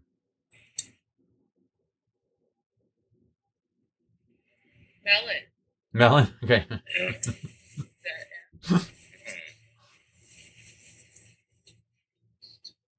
Never liked them. No, I hate a melon. Um, what the fuck rhymes with melon? Uh, Rush. Is it like mush? What sounds like rush? I don't know. I was gonna say gizzard for Richard. oh, yeah. Uh, Maybe orange crush. orange crush. Maybe. Yeah, I don't know. Radish. I can't think of a food that rhymes with the name Tom. Salami. Salami. Salami, There pastrami. Salami, and I love salami, so that's great. Perfect. Um, Rush and I talked about this one time. For us, like we have soft spots for places because of this. The best city and or state based solely on the fact that you had to do a book report or a report on it when you were in like Oh, yeah. grade school or grammar school. So do you have a soft spot for like a city, state, or country because you had to do like a three page report on it? I gotta go Ghana. I did my book report on Ghana, so it's all. If, if you ask me my favorite country in Africa, my entire life it's never deviated from second grade where I did a report on Ghana. And I, I did a I did a report on Seychelles. Oh, Seychelles. very nice. Yeah. Guys, I don't want to make you feel intimidated by how cool I am, but Indianapolis, Indiana, which was two and a half hours from my hometown, and had a great children's museum, so I wrote about that. Mine, Nice. mine to this day would still be Louisiana. I love Louisiana because of the report I did on it. Uh, You know what my, my book movie answer might be is Silence of the Lambs. Oh, okay, yeah. Oh, yeah. Yeah. Um, last two. Uh, best band, but that's based solely on who opened for the the real the actual band at the first concert that you remember going to. No doubt. Woo, nice opener. Who opened for No Doubt? No, no doubt open for Bush. I was I Oh. was a freshman in high school, and I was a huge Bush fan, and I hated No Doubt. Wow. I thought they were really lame and posery. Is that how they got together? Yeah, I think so. No kidding. Um, I've got a great one to bring it back around to Joan. I saw Joan Jett open for Aerosmith. Wow. Very nice. Rush. I guess I would say Public Enemy uh, when they opened for U2. I This is- really enjoyed that. These are killer opening bands. Killer opening bands. Mine would have been Ziggy Marley and the Melody Makers, uh, who opened up for uh, INXS. Um, and the the last one, um, your best, um, you guys specifically, Tommy and Helen, the best trip you've ever taken together, based solely on the Airbnb or hotel bathroom quality. The bathroom quality. Yep, best bathroom, best hotel bathroom or Airbnb bathroom. God. I'm surprised it's taken a while. I, I rank my trips based primarily on Rush is a big bathroom guy. Is a really I- big I bathroom wanna guy. Make sure there's a nice, yeah, good bathroom. I don't even need a room. Um, Big Sur. oh, it's definitely Big Sur. Okay. now that you tell me a little bit about this bathroom, now that I've seen your face, your It face is. light up with. It's too much. Yeah, yeah. Oh, that's right. I forgot we stayed in the bathroom. We just- right. oh, we just shit in the ocean. It was Yeah. dreamy. yeah, it was a 2,000 square foot Oh, bathroom. the whole yeah, the whole the whole West Coast was bed. our bathroom. That was it. That was the last of it. Nice. Honestly, the best trip that I've actually been on, which had the worst bathrooms, was Iceland because they were so. It was also tiny. Everything very small. They want you to stay outside nicely. Iceland is Iceland stuff is very small. I wouldn't think that. no, no, this is where we were staying. I, Oh, it was gotcha. Not, we did not. We were not. It was not like a super fancy trip. It was like a very fun trip. It was very. No, it was a great trip, but we just had a very small. Yeah, I mean, we've well, we've all stayed in those s- small sort of European beds before. It's gonna that. I there was a there was a place I stayed um in Copenhagen on the way out. I I think it was like kind of like a truck stop hotel, but the bathroom and the shower were the same thing. Yes, I hate that. yeah, there was common. no separation. Uh, I'd never seen that it. before in my life. So the whole room is wet after Yes. a shower. Yes. yeah, Yeah, it's designed so yeah, the water there's no way to stop the water from being everywhere. Yeah. I- that was hot for a little while, and I, I don't care for that. That was I don't care. hot. Ooh. No, I, I went. I looked at a couple places where they were like, "This is a, a feature, not a bug," and I was like, "No, no, no, no, I don't care for this. No We would replace this bathroom where where uh, you just walk in and the whole thing, and they're like, "No, no, it's great. It steams up the side, and it's very, you know, eco-friendly or whatever." And I was like, "Yeah, but I'm not. You're I'm brushing gonna your teeth at night. You get wet just before bed when you're brushing your teeth. I, had, I, was the problem. I had to stay in a hotel when I was shooting a movie once in, the, in a very small town, and for whatever reason, it was like a not nice hotel, but they tried to put me in a nice room, and so it just had a jacuzzi in the middle of the room, but not in the bathroom, just in the middle of the like. Yeah. So it was like think jacuzzi and then bed, and then a separate bathroom. It was very appealing. I think you were at one of those like lovers lane uh, Yeah. hotels, right? Like what are those things called? The Cerberus. Sybaris, Sybaris? Sybaris Yeah. pools, yeah. There, there must have been a time from like seventy, like seventy-one to seventy-four, where those things were made, where that seemed like a really good idea, and then and then people got away from it. You know, Oh, yeah. like like water sucks If you, beds. sucks if you bought somebody's Sybaris bathtub that company in '75. like, like you had a great four-year run, but I'm taking it from here. All right, Mr. Howell, it's up to you. All right, we will end on. Uh, uh, here's the situation: we're going to play Champion of Champions. Uh, for any listeners that haven't heard these before, uh, here's how a Champion of Champions works: is we pick ten champions from a particular field. We've done athletes, we've done great actresses, we've done. Uh, uh, we've done uh, lovable Australians or oceanic folks. Jim We've done, Henson, uh, Jim Henson characters, Jim Henson countries. characters love doing that one. And the way it works is they are going to be pitted against one another. I'll give you the list of them, and they're going to be pitted against one another in a series of contests.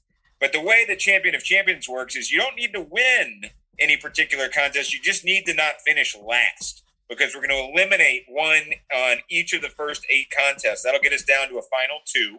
And then they're going to go head to head in three events. And you'll pick whoever wins two out of three or three or all three out of three. That's your champion of champions. Um, and so, as TJ likes to say, uh, you don't need to outrun the lion. You just got to outrun your friend, right? Right. That's how Champion of Champions works. So, uh, we are doing, based on the suggestion of Born from uh, Substance Over Born, we are doing Champion of Champions action heroes. And uh, here are the 10. Uh, as a caveat, though, um, if there's any one of these 10 you guys really aren't familiar with, just let me know. I have a few backups ready to go as well. Okay. Okay, so we've got Jason Bourne. We got James Bond. We have Laura Croft. We have John McClane from the Die Hard films. We have The Bride, Uma Thurman from Kill Bill. We have Rambo, John Rambo. Uh, we have John Wick. We got RoboCop. We've got The Terminator. And we've got Ethan Hunt from Mission Impossible. That's the 10. Let me know if there's anyone there you'd like to throw out. I'm happy to throw out uh, as many as three or four of these if there's ones that uh, you're just not that familiar with, or that you're like, I don't, I don't want this one in there. I feel like that's a pretty like that's a good classic list we got going. Yeah, I feel I feel good about this. TJ, anyone you want to uh, eject from there? Nope, roll roll on. I'm there's ones I'm not as familiar with, but but I'm I'm good, and and I'm I'm gonna chip in. I'm gonna chip in from the side a little bit, but I think Yeah. I think our guest should take the the primacy of this uh, of this. TJ is allowed to influence as much as he would like, but ultimately, you guys have to agree. I'm- I'm a bit of a ringmaster guy, so be, be beware uh, beware a guy like me. Uh, Look, I'm a dog lover, so that's yeah. I was yeah.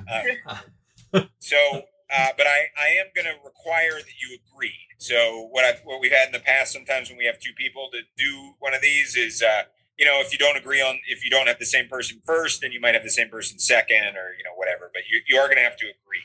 Uh, all right. So the first thing that these folks uh, have to do is they have to go uh, to a monastery, take a vow of silence, live amongst the monks, and bake bread uh, for for uh, for sale. So, who is going to be the worst of these uh, action heroes at going to that monastery, taking the vow of silence, and baking bread? Rambo. Mm, Okay. Uh, uh, yeah, I'm just looking at my list here. Um, I mean, I, I, I think RoboCop can just kind of shut down his system and just Oh, yeah. and, and Yeah. chill as long as he wants, as long as he's got a bread program in there. He's good. I think he'll be pretty good at making that bread. He's a robot. I mean, precise. Um, I, I mean, I, my gut was I was I was leaning John McClane because I, oh yeah. I just don't see Bruce sitting still and um, baking bread. He's a up with that fucking wiseacre. He's a real Weisenheimer, that guy. I'll tell you that much. He just got caught uh, in a in a CVS out here without a mask on. Oh yeah. Uh, and instead of putting on a mask, he just left the CVS. So I don't I don't see him putting up with, the, with these. Uh, It, and that wasn't Bruce Willis. That was actually John. John Yeah, exactly. I know, I know. I'm, I'm, I'm conflating, which is not, which I shouldn't be doing. Uh, but even even McClane, like uh, he's just, um, you know, he doesn't like rules. There's a lot of rules. To, as someone who's been been doing some quarantine bread Oh, yeah. Making, you got to follow rules to a T. Mhm. Uh, and I don't see McClane. Um, you think McClane over Rambo? Red was kind of chill until he's really got that gun going, and Okay. otherwise he's Okay. yeah. All see he wants is that monastery to love him the way that he loves it. Yeah. And, and a lot of the like John Wick, he got out of the business for like three, four years. John Wick, would be, Oh. John Wick would be number one on my list Yeah. as far as, as good at, at bread baking and not really wanting to get involved. I absolutely Wick is agree. gonna have no problem, no Yeah, problem he's right. settling in. I, I agree he would strongly. thrive in a bread making Yeah. environment. Yeah. Uh, Okay. So we're taking John McClane out. Yeah. I gotta I gotta agree. One thing I, I would say this every time, but I don't I don't think about when I make the list of the things that they have to do. I try not to think about the people, so I'm, I'll be surprised. And I have to say, like John McClane, it's got to be him. Like he wouldn't be able to shut up. Can't get his mouth shut. He's, he's gonna be wise. He's gonna be wisecracking the whole time. He can't do it. and he's gonna hate baking the bread. Yeah, Mhm. he's ooh, no no way. So McClane is out. I thought he might go deep, but he didn't. He's a lovable star, but he, he ain't gonna do that. Uh, next up, uh, they're still at the monastery, but now they have to defend against a rogue squadron of 30 ex KGB agents who uh, who are attacking the place. Who is out? Uh, I guess, sorry, just so because I'm a dum dum. This is the person that would do this the, the least well. Yeah, the least well. So now we went from a thing that really isn't necessarily their wheelhouse to a thing they really kind of all have up in the wheelhouse. So we're, it's a little bit of a test. Who's the worst action star, really? was um was James Bond outfitted for this raid before it happened? Like, did he bring his gadgets to the monastery? I, you know, I, I, I don't know. I can't uh, say for sure one way or the other. I, I, I think uh, you got to assume he, he kind of went about it as he normally would go about something. So, Yeah, I think you also have to pick your bond because I don't think Roger Moore could fight his way out of a bag. You know, like, but Yeah. Ro- Ro- Roger Moore is is good one on one and nothing beyond. yeah, Um, but I kind of extend that to all the bonds. I don't see I, the bonds will do a lot of group fighting. Uh, I but mean, you may you would think. Daniel Craig could actually pop someone in the in the schnoz. You know, where where Roger Moore feels like this guy's not fighting anybody. This guy would lose a lot of fights. Yeah, I think any of the guys, the only Bond that's taking on thirty people realistically is Daniel Craig. The and Connery, just- I give Connery uh, the the nod on that, but Yeah. But Pierce Brosnan isn't. You know, and maybe maybe you're Lazenby, but we're, we're getting we're getting in the weeds now on this. You know, like And I'm Yeah, and I'm yeah. thinking they probably are wearing just a simple smock or Mhm. something because they've been making bread all day. They're Yeah. any gear they have is in a is in a remote room.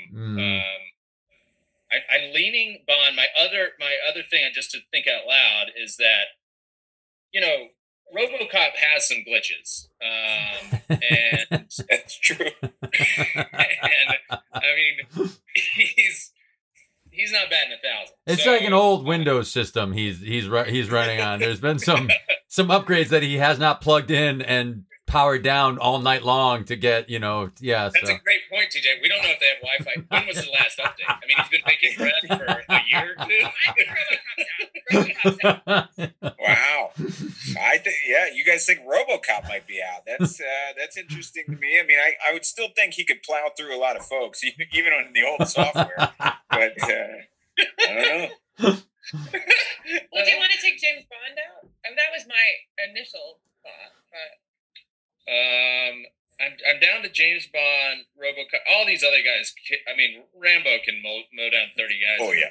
I mean, it's- There are some time to take- physically gifted folks still left in here, and and I, I think someone like Bond, and I think I think it hurt John at the top. He's probably your one of your least physically gifted. He's he's like an ordinary guy in an extraordinary sort of situation at you know off the top there. Uh, so that we've already said goodbye to. So I think I think some of these specifically Yeah, physically gifted I- folks. and the champion around. of champions, the way it goes, the draw of events is crazy Yeah. because like sometimes if they came in a different order, you could do really well. You Yeah. know, because you just you just got to not finish last. But I, I mean, I, I could see a good argument for Bond. So what is it between Bond and uh, RoboCop? What are you guys voting ultimately? It's, it also struck me that Terminator, also technically a robot, but um, but an, but from the future though. He's got that future tech. He's got that you know. Fine. oh right, he Gonna have- gonna backwards and no forwards. in problem. time. Yeah. yeah, he'd be fine. Um, um, I just I've watched all the Bond movies, and I don't, I can't recall a a sequence where there, he takes on some people. Like he, you know, there'll be a sequence where he'll fight somebody and then run for a little bit and fight somebody else. I can't, I can't, I, I don't remember him fending off. There might have been in the Man with the Golden Gun. I think there was like an underground cavern thing where he he did, but he relies on a lot of people who normally shoot well, shooting pretty poorly for for you know like he he he's count he counts on a lot of misses. But yeah, I I, I hear you. Him against these others, we I think we I think all of these others we've seen them take on multiple assailants multiple times. I think. Yeah. I mean, original RoboCop. I have that. I, I I I have a strong image of his demise, so that, that might be why I've kept him in the Yeah. mind of that sort of flickering shutdown. RoboCop's um, real yeah. good at this kind of thing where he can be looking this way but shooting a guy over here. You know, like he's got he's got all that all that action going on. That's so right. I, I like yeah, him. you're right. That that that that that's a tiebreaker for me, TJ. I'm Yeah. gonna go. I'm gonna go James Bond, and I love James Bond. Me I too. also think Helen and and your first instinct for whatever reason was was a question about Bond. You know, Mhm. so I, I think I think that makes sense. All right, so Bond is out, bit probably a big upset. Bond could have won this thing. I really Yeah. think if if just had gotten past that, I, I'll tell you this: he's never he's never getting knocked out on this next one, but doesn't matter because he's gone. He's not the champion of champions. Third thing up, and all we got left now, just as a reminder to folks: Jason Bourne, Laura Croft, Ethan Hunt, the bride from uh, Kill Bill, uh, Rambo, John Wick, who by the way is like just thirty. Give me a break. And uh, RoboCop and the Terminator. That's the eight we've got left. The next thing they're doing is they have to enter into the Amazing Race where they're partnered. It's celebrity version Amazing Race, and they're partnered with Bob Barker, who's really a liability. Uh, so who who does who is the worst one to have to be paired with Bob Barker and try to win the Amazing Race? Well, I'm. I mean, I'm. I'm moving RoboCop right back to the top of the list. Seeing a, a Bob Barker, who I'm just guessing is not tech savvy, trying to uh, help his robot friend through obstacles. Yeah, he also seems to have the least sense of humor of all of them, so I feel like it just wouldn't work out well. I I would I I only want to put this in there maybe just to muddy the water. I could see RoboCop just carrying Barker through just about just about anything. I I the the bride gives me a little worry here. Well, yeah, it, I, it's like, would she? Yeah, the, Just I- from a misogyny Well, standpoint. She's just, like just because she would just be so sick of his shit. I could Like, see her I- cutting his head off 30 Yeah. minutes into this thing, just taking out the katana and like, fuck it, we lose. I don't care. I'm just not going to be with this old man anymore. You know, like, Yeah, this this old misogynist. Yeah, Yeah. Like Tommy said. Yeah, I, I think that's a It's really like- good point. Morning, bride. Nice gams. She's like, "Ah, yeah." and then right before his legs get cut off. Now those are nice gams, you know, like phew, phew, something like that. But who, you know, I don't know. I, I, I'm that that pulls ahead now for me. I, I don't know. I haven't seen those movies as many times as as, as some of these other yeah, ones. yeah, I don't know Lara Croft's personality very well. It's there's not much, but, but I feel like she may serve us well later in this in this adventure. I like the I like I like the I like Bride on that. yeah, okay, I'm good with that. All right, the bride is uh, is out. Uh, next up is the thing TJ and I talk about sometimes on this podcast. But the the next thing they have to do is they have to pose uh, as a waiter while they are a spy with no formal training. What's I know where Tommy's going on this one. with, with no formal training whatsoever, and they have to they have to pull off that they're a waiter for a full night without uh, without getting uncovered, so that they can get some intel. Uh, back to I mean, come on. That's it. But but but if if the wa- if the restaurant does have Wi-Fi, then then there could be a lot of downloading of information going on here. A lot of a lot of quick like, whoa, what is a what is a, a ratatouille? And put it put it put it, you know like uh there there could be there could be some some digital assistance that's possible. I think Rambo is a terrible waiter. I agree. My Rambo is, is it would have just not. I'm, I'm yelling, right? Uh, sorry.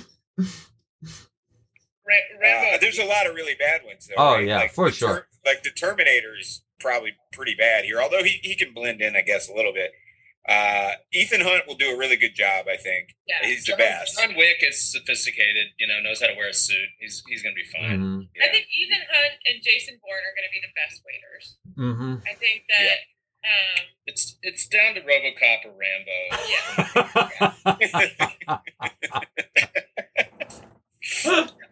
Listen, you're not wrong. RoboCop may in that I just hope RoboCop makes it one more round. I think. It's so great that the Terminator's not even in the conversation anymore. We've already like we've already thought like oh he goes through that select screen like "Du- du- du- du- du, today's specials uh soup du jour like he's not even in the conversation. It's down to a, a human, a human and RoboCop before. Yeah, RoboCop's just a little slow and awkward. I mean, it's, the undercover element goes out the door with RoboCop. I mean, he has no no That's ability to, to sort of go That's incognito. Um, no, he really Ra- did. But Rambo truly has, I, I, in terms of his sort of uh, kind of cuisine IQ, Rambo. I mean, he eats like, you know, he eats sticks. the other guy just eats Rambo's like, electricity. I- I- RoboCop eats electricity. It's- I know, What do you, Helen? What's your what's your call here? Right? Leave it to you. As between we're between Rambo and RoboCop. Who's, who, who gets ejected? I I gotta. I mean, I think. I think Rambo's got to go. 'cause I think- ah, yes. you know, I think I think RoboCop would not be a good waiter, but I think Rambo would actively. If we're gonna kick out the bride for killing Bob Barker, we got to kick out Rambo, who would probably also kill him. Oh. listen, I Oh. see Rambo getting fired. Uh, I see Oh, him yeah. spilling Oh. a lot. Yeah. Um, Um, just too, yeah, kind of clumsily working his way. Yeah, he never he never makes it the whole night. No chance. No chance. All right. RoboCop survives. I So now the next thing the next thing that these remaining remaining people have to do is seduce the wealthy heir to an illegal weapons manufacturing cartel. Who, who is going to be the worst at the uh, the game of what's no, that? hang on. No, wait, go. Say, so, so start. Start again. Sorry. Use the wealthy air. Yeah, you got to seduce the wealthy heir. We can. The wealthy heir is either male or female, doesn't matter. Uh, to an illegal weapons manufacturing cartel. So this is how you're like kind of infiltrating the cartel. Is uh, they got to seduce the. Uh, this is immediately a two horse race, right? Immediately, Yeah, it's it's immediately. it's the robots, right? yeah, agreed. It's the robots for sure. I think RoboCop survives again. I think RoboCop wins by a whisker. I think the Terminator is so less less seductive. Yeah, t- because he has no human humanity. Right. Oh, that's a good argument. I he, mean, he looks he looks way more human. I was gonna say he's more attractive though. Yeah. Well, I guess I mean depending on what you what you dig. I just mean from like a seemingly human standpoint. right? depending on when you catch him, because at some point he's he's burned. That's true. I just mean RoboCop. I, Yeah, I mean, if you're just going- looks Yeah. like a robot. Yeah. right? Just going- He's got like a metal. Yeah, he's got a It's metal. got to be ro- It's got to be RoboCop. I mean, it's got, no, yeah, not so fast, Rush. Not so fast. I mean, he's RoboCop has provided such good grist. I hate to kill him off. Yeah. but I mean, yeah. But- he's like The Terminator pulls out just that little bit of Spanish though when you want it, you know, a little bit a little bit of that bilingual seduction, you know, I guess. Yeah. Yeah. He could make his voice whatever he wants it to be. hmm Ro- RoboCop looks like he's just encased in metal. Yeah, it just seems problematic. I yeah. mean, when they get he's to the talking about his dead wife. He's Really? gonna, he, it's I not mean- going to be. In ten minutes in, he's going to mention his dead. Wife. at some point, Damn it. as the night wears on, someone's gonna ask, "So which which parts of you are real?" and he's gonna be like, "Well, it's kind of like half a torso and my part of my chin," and that's gonna kill the vibe entirely. Yeah, I, I think. Well, you, I Yeah. mean, y'all can tell me. I, I, it's got to be No, RoboCop. I, I've loved having RoboCop here, but I think he's got to go. And Helen apparently has a hots for Terminator. This this competition just became less interesting, I can tell you that. Yeah, it's sad because he he would have survived this next one, Ah. and he, he'd be around for a while. Uh, so all we got left is Bourne, Laura Croft, uh, Croft rather, uh, Ethan Hunt, John Wick, and the Terminator. Next up is uh, they got to just do your taxes. Who's gonna be the worst at doing your taxes? I uh with like it's like with modern tax law, Croft is going to be awful. She's she's living in the past. Mhm. I mean, like keeping up with tax code. I don't I don't see. You could say that about Jason Bourne, though. He doesn't know. Yep. Yeah. Bourne doesn't know what the hell's going on. Yeah. I feel like I feel like Bourne would just be like, "What are you talking about?" I mean, and, and it's yeah. it's awful because RoboCop would have been my absolute first choice to do my tax. Hey, of course, of course, you're going to be doing. it. I will say this: what what are the chances though that Bourne start? He's like, "What is this 1040 form?" And then he just suddenly starts making these checks, and he's like, "I don't remember, but I must have been an accountant in my prior life." And he just nails it. It's possible. I just think Croft Croft is someone she doesn't do math as a part of her her. I mean, Wick wouldn't be great either, but he seems kind of like a businessman. He's pro- he's probably he probably has a front, works in I guess a business environment. I don't know the whole. I don't know all of John Wick's. I, I think he. I think the Terminator is safe. Ethan Hunt is safe. John Wick's probably safe. That's how I see it. I think you guys are about where I would be. Mhm. I mean, she's a Tomb Raider. Yeah. but yeah, but she's, But she's, you know, an archaeologist. She's Yeah. very smart. It's not a matter of of intelligence. Uh, Right. Yeah, I I can see.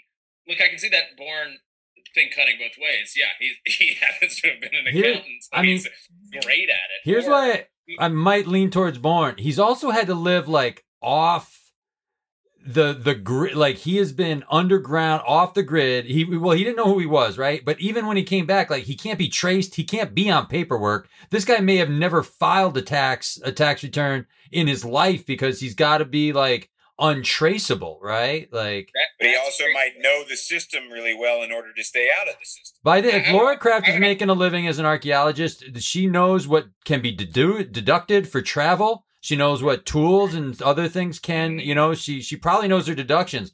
Bourne either like Bourne's the kind of guy who's like there'll be forty thousand dollars waiting for you in an uh, like this like uh, like you know That's whatever account and don't don't worry you know like don't worry about it. Uh, here's a here's another reason I'm I'm I'm leaning Bourne because you want you want some stoicism, some stability in that job. You want your accountant to kind of approach like he's fine until that meltdown comes, and then like Oh. you're not your taxes aren't getting filed. and time. he's he's and then he's gone and he's gone forever he's never coming back you know like he just Yeah. you walk in your receipts are everywhere there's blood every every mirror's broken and all your glassware is shattered and he's never coming back and I and Right, good luck finding him on the floor of your living room. good And luck finding him too Yeah, I, that's a great point. I, I, I, I don't know. It seems like you guys are, are in accord that it's got to be Jason Bourne. He's the Yeah, worst you can't the risk the you can't risk the Bourne meltdown in Mm-mm. tax season. It's like No. too much. Yeah, I mean, we- there's not one called like, uh, uh, you, you know, the Bourne uh, uh, deduction. You know, I mean, it's, they had their chance. He's not doing it. All right, all we got left is Lara Croft, Ethan Hunt, John Wick, and the Terminator for the Champion of Champions Best Action Hero. Next thing is, uh, who do you want to be your partner in a slow motion beach volleyball tournament? So it's a it's a beach volleyball tournament, but they're gonna they're gonna film this in slow mo. And uh, you know who who who's your teammate? Lara Croft. You want She's her the to worst. No, she. Oh, she's my favorite. Oh, I, we're doing the worst. The worst is It's, just, it's who's got to go. no. Oh yeah, sorry. No, it's the it's the Terminator.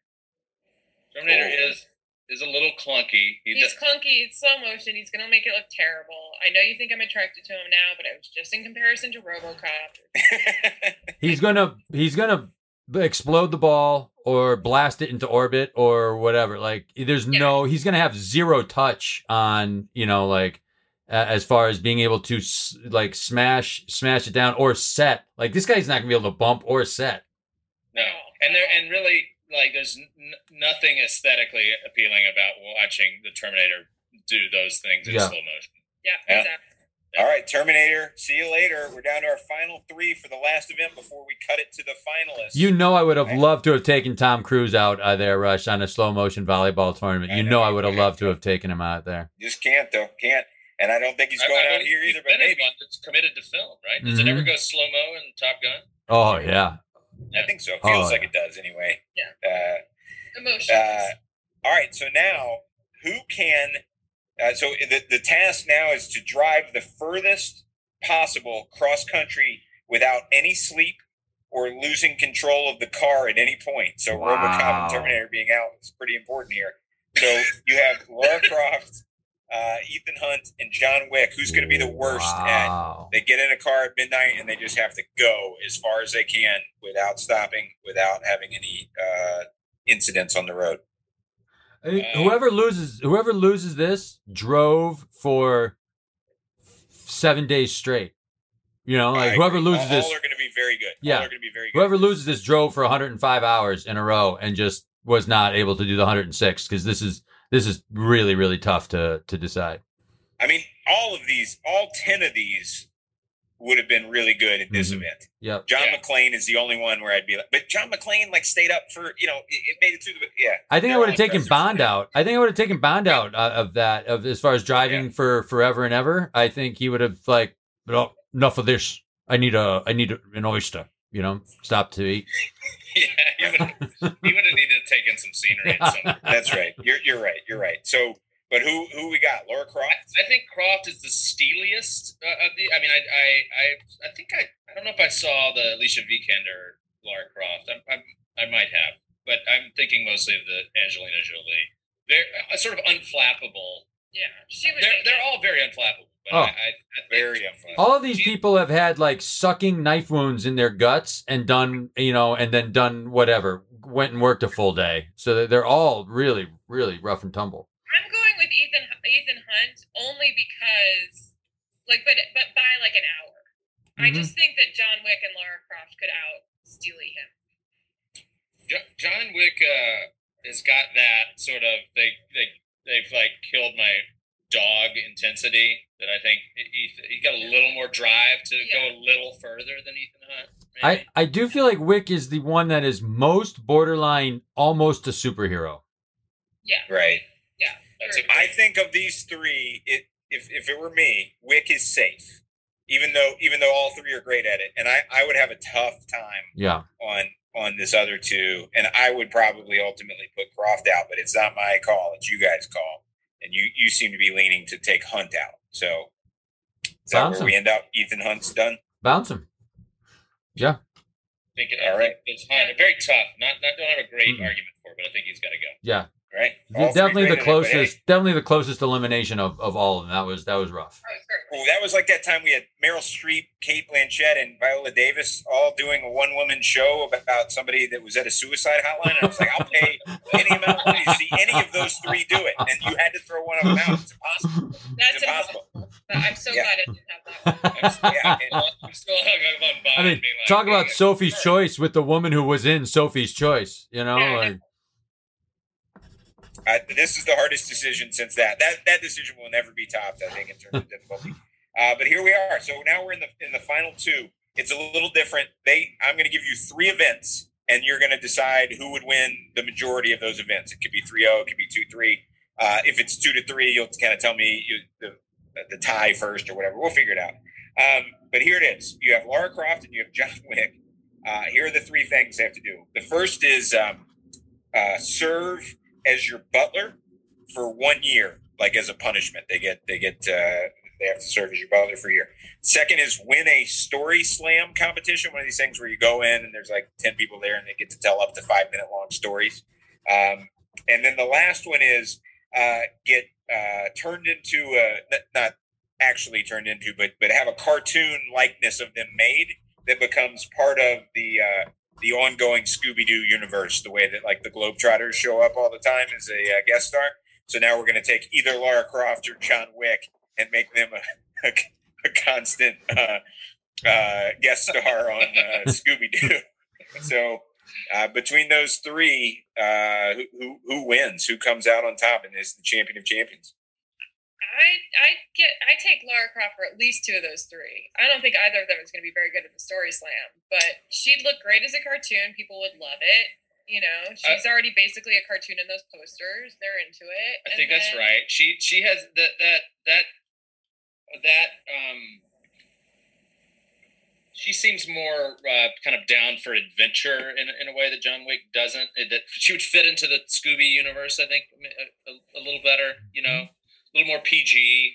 Like, but wouldn't it be just just to push back a little bit, wildly entertaining to have John Wick in yeah. the mix with the Scooby Gang? I mean, I get that she might fit in a little bit better, but like, if you're talking about which one's going to make me watch the show, like, I'll be like, wait a second, what?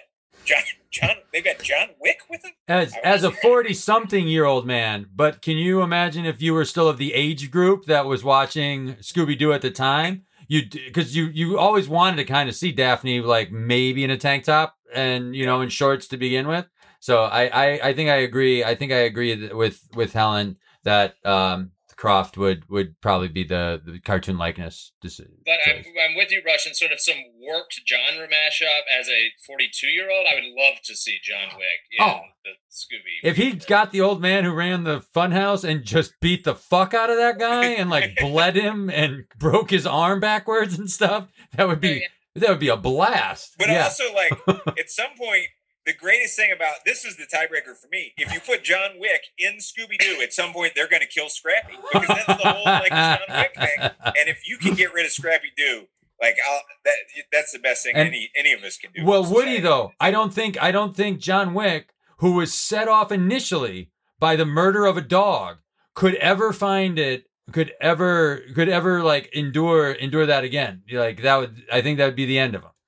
I think the writers would be like, "We got it. We're we're running low on ideas. We've already brought John Wick in to uh, uh, be with the Scooby Gang." Well, so in, in in that spirit, I think John Wick wins the story slam because he's going to go to some really lurid tale of of just loss and devastation. Oh, that's true. That's true. Yeah, he definitely wins the story slam. That may just kill the story. It may end the story slam forever. But I would really enjoy being in the but audience, here, having people, you know, being kind of funny and whatnot, and then Wick comes up there and just annihilates the mood with a really T- dark tale. I I think though, like I would be hard. I'm hard pressed to picture John Wick using an adjective you know and maybe that helps with the storytelling but like I, as far as like painting a picture and drawing me in i i see him more as like and then that guy came and i shot that guy and then we drove off and we were in the water. You know like where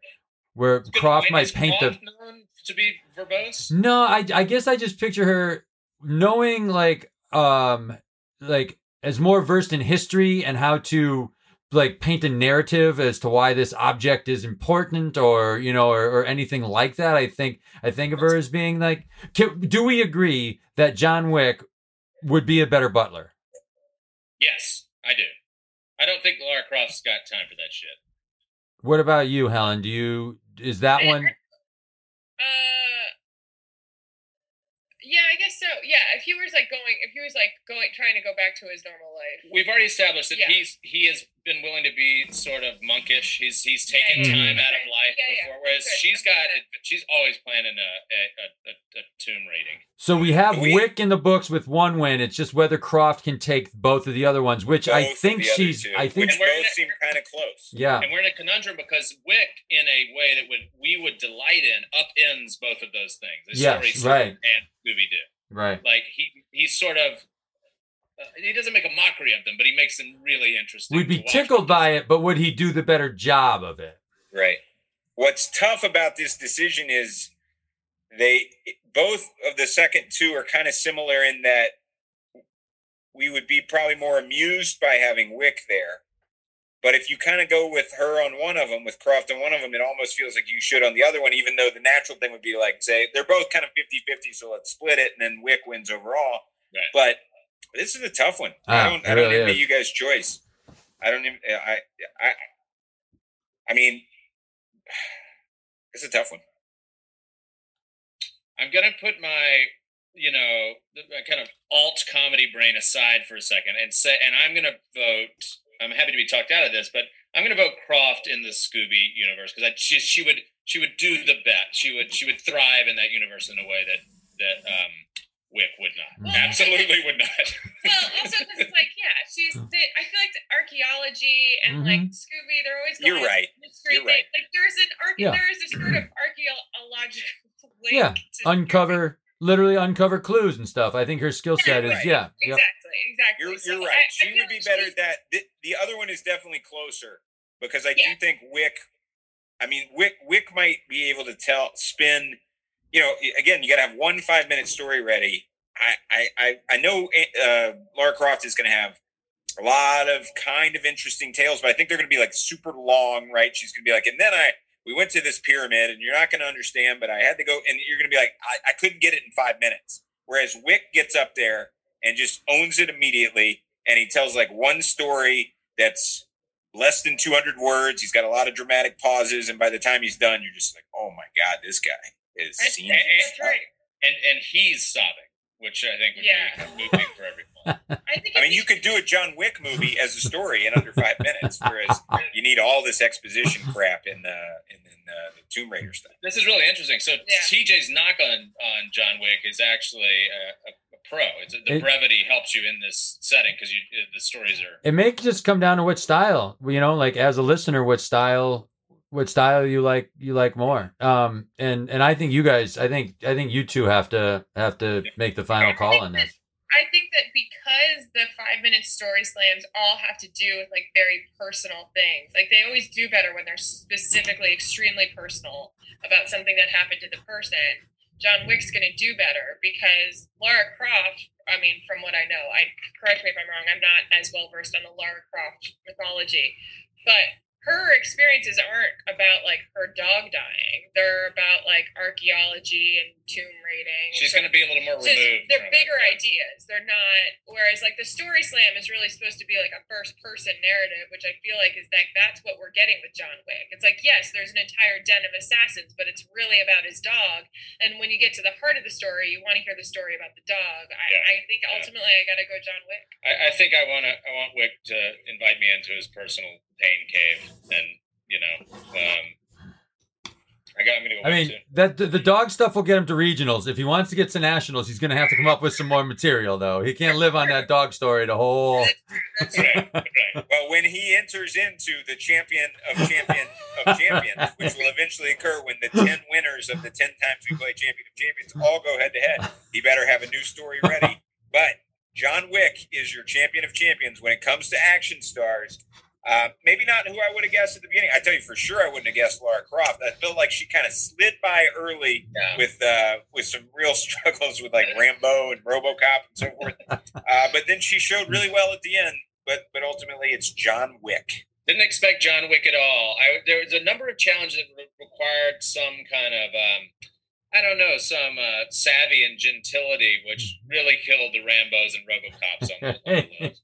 yeah. I like to mix it up. I don't like it to be like action stars and then it's just 10, 10 different action things. But you know, a little bit of action, a little bit of spy stuff. But you know, mix it up a little bit. We attribute we attribute John Wick with a lot of the, the potential for a lot of Zen like calm that a lot not not everybody else was was capable of. That really served him well in multiple challenges here. Yeah, but God, I loved having RoboCop around. oh man, I hated Oh, this. You know, he was great. I hate He to. I really love to watch him walk away. I hate to see him go. You know.